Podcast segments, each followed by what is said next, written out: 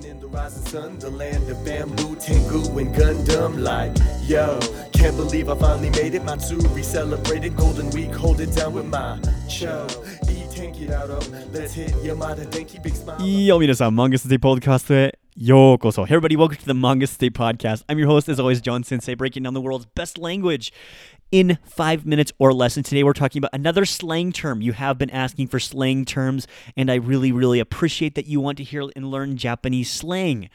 Also, if you want to learn Japanese, continue to improve your Japanese, make sure to check out my website, manga-sensei.com, and follow me on all the socials. I'm always happy to hear from you. So today we're talking about a fun slang point, and it's similar to what we talked about yesterday, maji.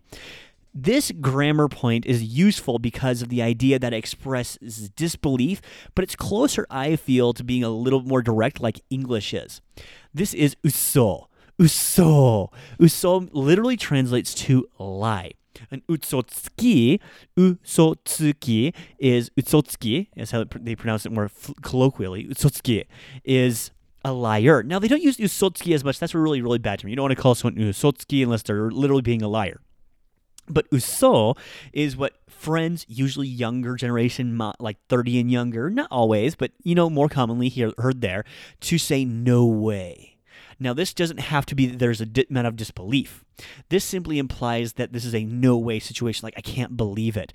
And let me give you some examples of that. Now, you're not going to want to use this with your elderly neighbor in Japan if you're living there, and you're not going to want to use this with your teacher or your boss or your superior if you're working in a hierarchical position like a job.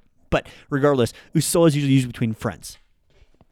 So if your friend's like, あのね、知ってる Hey, did you know John sensei got hage Hage.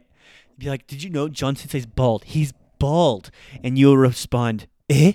Uso. No way.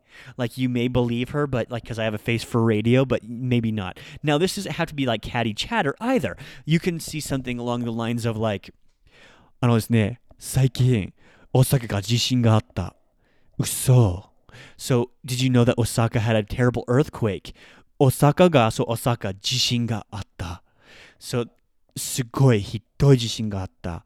And so they had a really terrible earthquake. え、嘘 No way. I can't believe that. That's terrible. And it can be also something positive.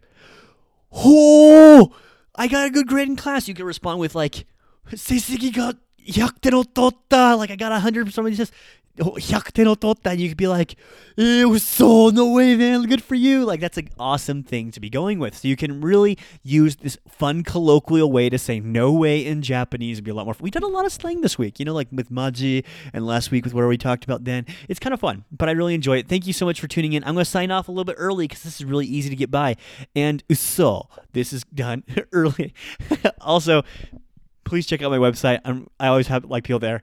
Hope to see you soon. And remember, if you want to become fluent in Japanese, you need to make mistakes. And I'll see you tomorrow. じゃあね。Gotta punch in, get to work, すみません。ちょっと待ってください。ナンパしたことないけど、あなためちゃ可愛い。本当に I say facts.